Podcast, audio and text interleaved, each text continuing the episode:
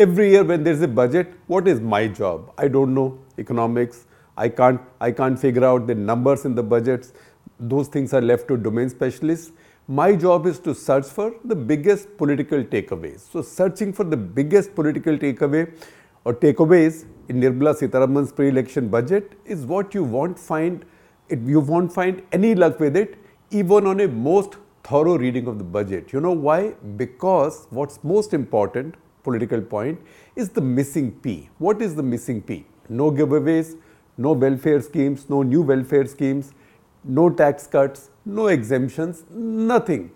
P therefore stands for populism. So the missing P or the missing factor in this budget is populism and that missing factor is the biggest political message of this budget. Why? We explain that for you. Read this budget therefore as a declaration of victory a month before Lok Sabha elections are even announced. This is something old timers like us have forgotten to expect. Later generations or, or those that started voting 1989 onwards wouldn't have seen something, something that looks so bland because every pre-election budget has promises or, or some new announcements. This blandness, however, is the statement of electoral confidence and the key message from this budget. It was quite some time back that a pre-election budget ceased to be a mere vote on account. A vote on account was to carry on government spending until the newly elected government came in with a full budget mid-year. In the course of time, this vote on account became an interim budget. Compare this year's budget statement with what Piyush Goyal presented ahead of the elections in 2019, the last elections. It launched PM Kisan, a welfare scheme as wide in its political impact as in financial cost. It raised income tax slabs at several levels, bringing relief to millions of people and brought in some other important and voter-friendly changes as well. This one, this one has none of this. Even the rooftop solar scheme to which is linked this promise of 300 units of free power. This is linked to your rooftop solar. Even this, this scheme was one that Prime Minister Narendra Modi had already unveiled on the day of the Ram temple consecration. The rest is just a continuation and some expansion, housing for the poor for example. So there, there is expansion of some existing schemes but otherwise nothing new. The absence of populism, however, should not be misread as that of politics. Nothing the Modi government says or does is ever without politics. The standout point here is a formidable counter to the most two most important lines of attack the BJP typically faces from its challengers on social justice and secularism. The words social justice and secularism feature in this bu budget speech. Secularism at least once, social justice at least thrice.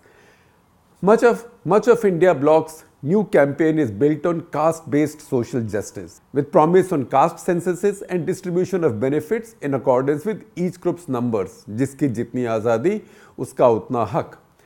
As its first political counter, the BJP lured back Nitish Kumar, the caste census man of the match, because he's the one who released the Bihar caste census, held a caste census and released the results also. Karnataka, the previous Congress government held a caste census, but even this government has not released the results. He did in Bihar. He is the one that the BJP now lured back. So it's like the other side is set up to play a final match with you, but you take their man of the match in advance. That's what's happened. Next, see what follows in this budget. The social justice section in the budget seeks to give it a completely different meaning, defining its approach to development as all-round and pervasive. I'm quoting now, all-round, all pervasive and all-inclusive, quotes close there. It says it covers all castes, once again quotes begin, it covers all castes and people at all levels, quotes closed. After elaborating on this a bit more, it says Previously, again I am quoting again, the quotes begin, it says, previously social justice was just a political slogan.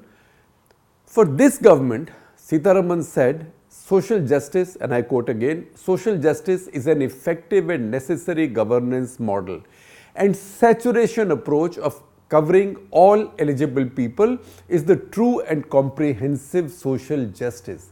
This is where secularism is also shoehorned into the proposition And I quote again, this is secularism in action, she says. A long-time reader of Indian politics will put it under the box where the Modi Shah BJP hyphenates social justice with secularism and tries to counter both with its Sabka Saath, Sabka Vikas. So, ek tir se do shikar, hitting two targets, striking two targets with one arrow. This is a, this is a carefully crafted political pitch. And I lean again on the budget document and quote from it. The resources are distributed fairly. All, regardless of their social standing, get access to opportunities. That's what Sitharaman said.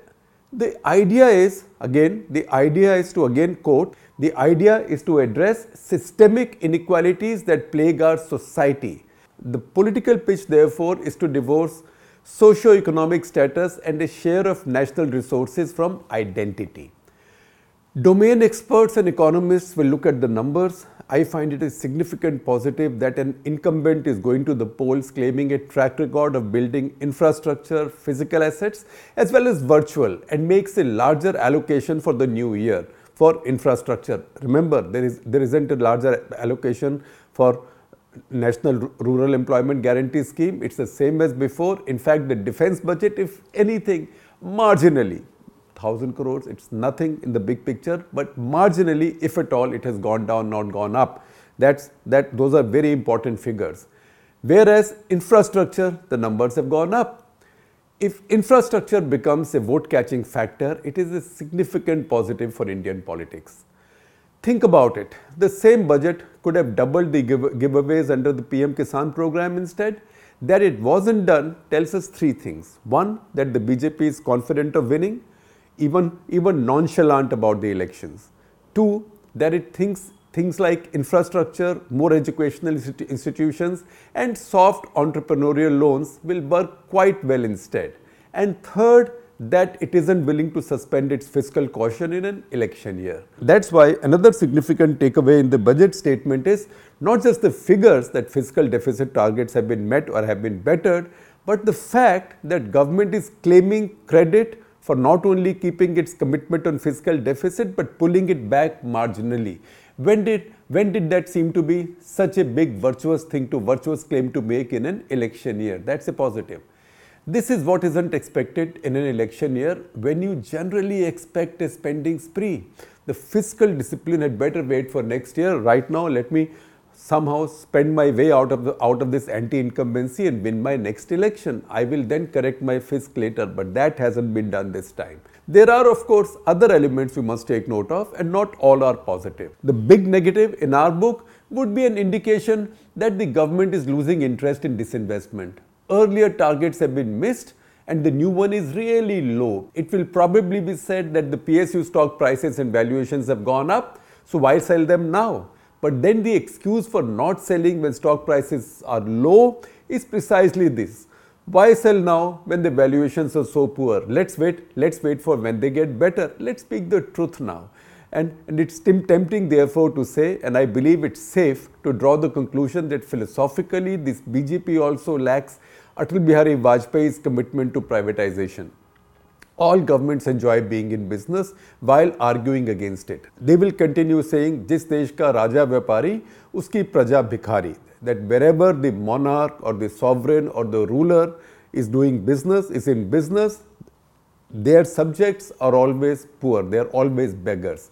Jis desh ka raja vyapari, uski praja bhikhari. They will say that, but they will do the opposite. That's why, in conclusion, Ideologically, that is one reform Indian politics still waits for. On the evidence of this full majority government over two terms yet, it looks like that wait only got longer.